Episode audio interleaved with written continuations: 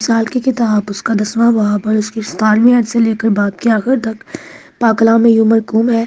तरबियत पजीर ज़िंदगी की राह पर है, लेकिन मलामत को तर्क करने वाला गमराह हो जाता है। अदावत को छुपाने वाला दरोग गो है और तहमक लगाने वाला अहमक है।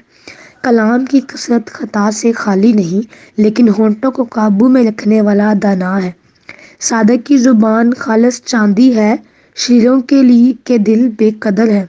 सादक के होंठ बहुतों को गुजा पहुंचाते हैं, लेकिन अहमक बेअकली से मरते हैं। खुदावंद ही की बरकत दौलत बख्शती है और वो उसके साथ दुख नहीं मिलाता। अहमक के लिए शरारत खेल है, पर हिकमत अक्लमंद के लिए है। शरीर का खौफ उस पर आ पड़ेगा और साधकों की मुराद पूरी होगी। जब बगोला गुजरता है तो शरीर नेस्त हो जाता है, लेकिन साधक अवधि बुनियाद है। जैसा दांतों के लिए सिरका और आँखों के लिए धुआँ, वैसे ही काहल अपने भेजने वालों के लिए है।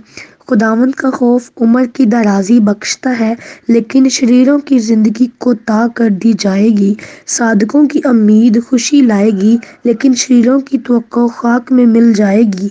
खुदावंद की राह रास्त बाजों के लिए पनाह गा लेकिन बदकारों के लिए हलाकत है।